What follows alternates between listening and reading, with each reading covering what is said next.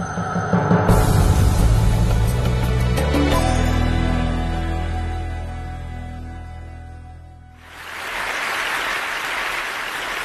think we're all aware that the world today is full of problems. We've been hearing them today and yesterday and, and every day for decades.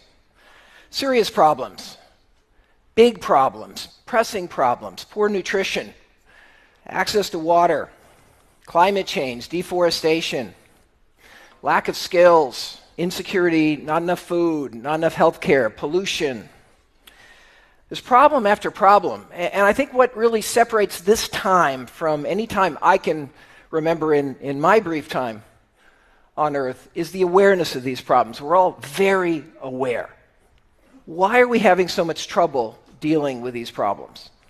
That's the question I've been struggling with. Coming from my very different perspective, I'm not a social problem guy.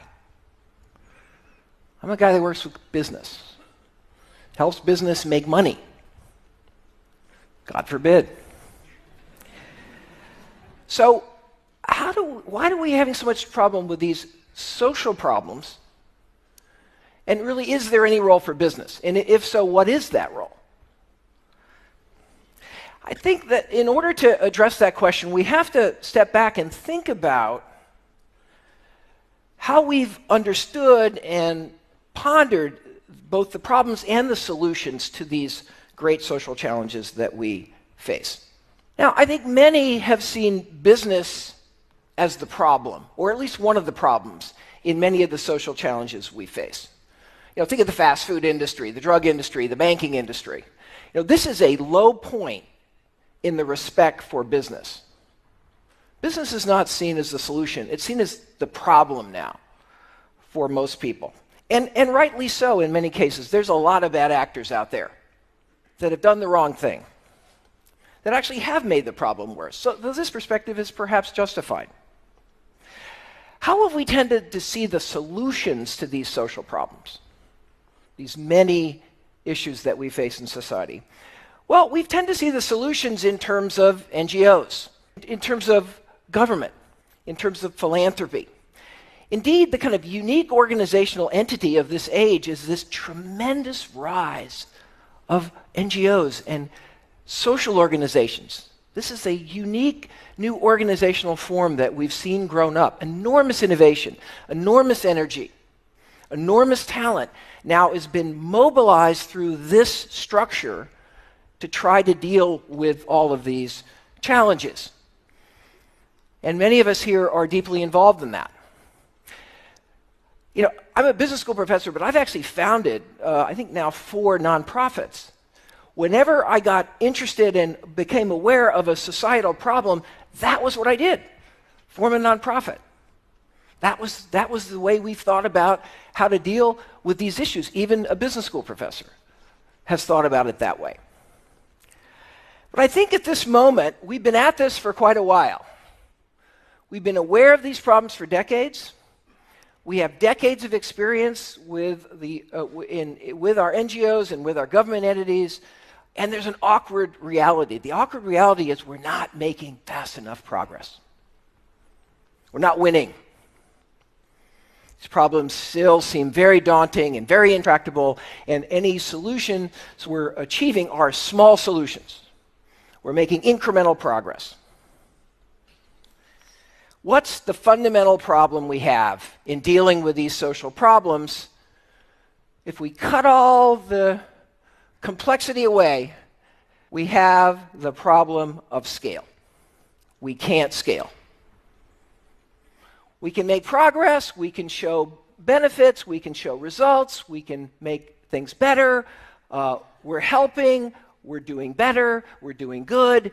We can't scale we can't make large scale impact on these problems. Why is that? Because we don't have the resources. And that's really clear now. And that's clearer now than it's been for decades. There's simply not enough money to deal with any of these problems at scale using the current model.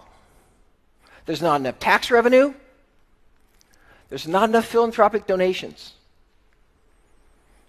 to deal with these problems the way we're dealing with them now. We've got to confront that reality. And the scarcity of resources for dealing with these problems is, is only growing, certainly in the advanced world today, with all the fiscal problems we face. So it's, if it's fundamentally a resource problem, you know, where are the resources in society? How are those resources really created? The resources we're going to need to deal with all these societal challenges. Well, there, I think the answer is very clear. They're in business. Why all wealth is actually created by business. Business creates wealth when it meets needs at a profit. That's how all wealth is created. It's meeting needs at a profit that leads to taxes and that leads to incomes and that leads to charitable na- donations. That's where all the resources come from. Only business can actually create resources. Other institutions can utilize them to do important work, but only business can create them. And business creates them when it's able to meet a need at a profit. The resources are overwhelmingly generated by business. The question then is how do we tap into this? How do we tap into this?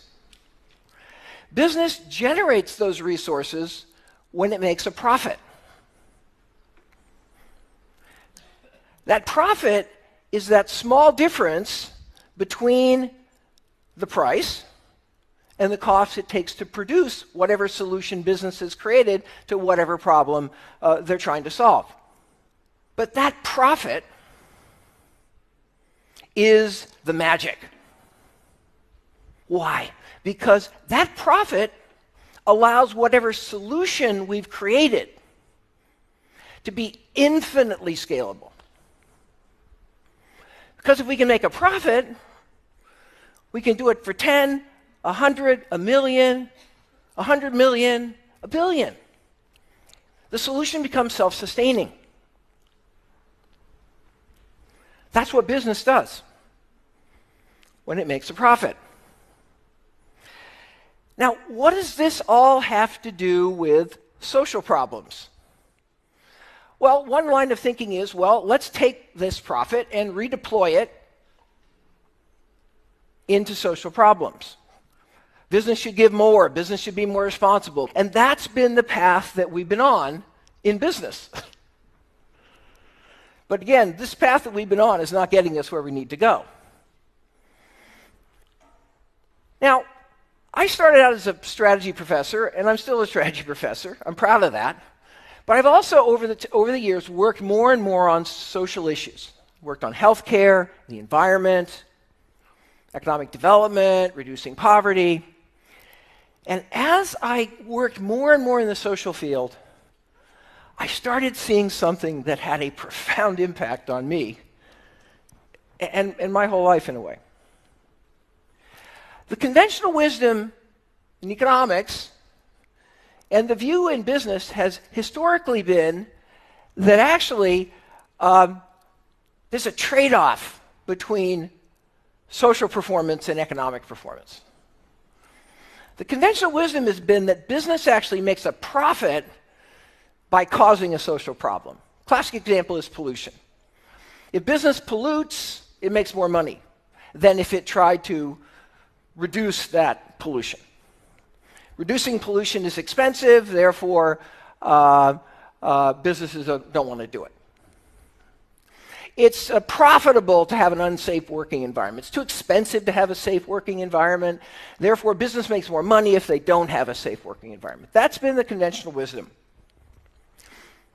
A lot of companies have fallen into that conventional wisdom. They resisted environmental improvement, they resisted workplace improvement. Uh, that thinking has led to, I think, much of the behavior that we have come to criticize in business, that I come to criticize in business. But the more deeply I got into all these social issues, one after another,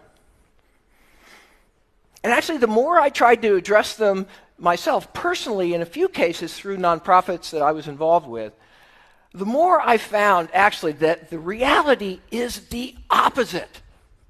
Business does not profit from causing social problems, actually, not in any fundamental sense.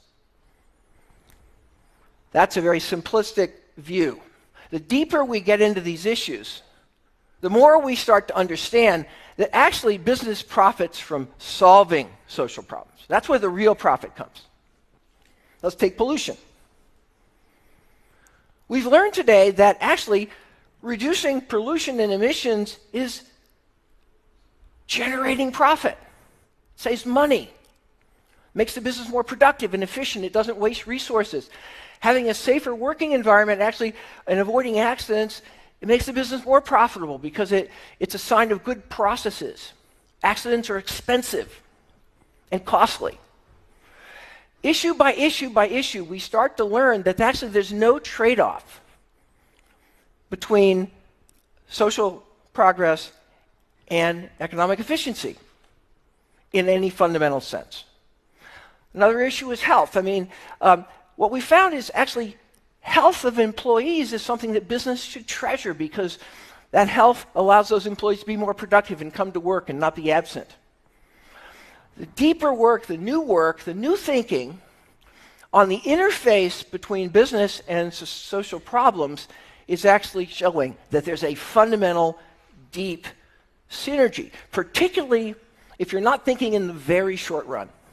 In the very short run, you can sometimes fool yourself into thinking that there's fundamentally opposing goals. But in the long run, ultimately, we're learning in field after field that this is simply not true.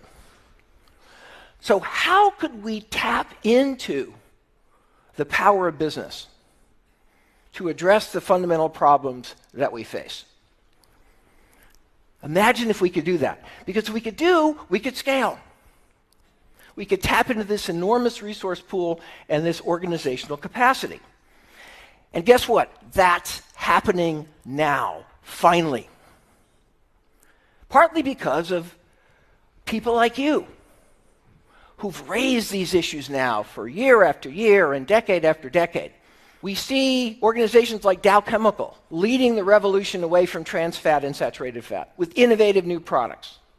This is an example of Jain Irrigation. This is a company that's brought drip irrigation technology to thousands and millions of farmers, reducing substantially the use of water. We see companies like the Brazilian forestry company Fibria that's figured out how to avoid tearing down old growth forests and using eucalyptus and getting much more yield per hectare of pulp and making much more paper than you could make by cutting down those old trees. You see companies like Cisco that are training so far 4 million people in IT skills to actually, yes, be responsible, but help expand the opportunity to disseminate uh, IT technology and grow the whole business.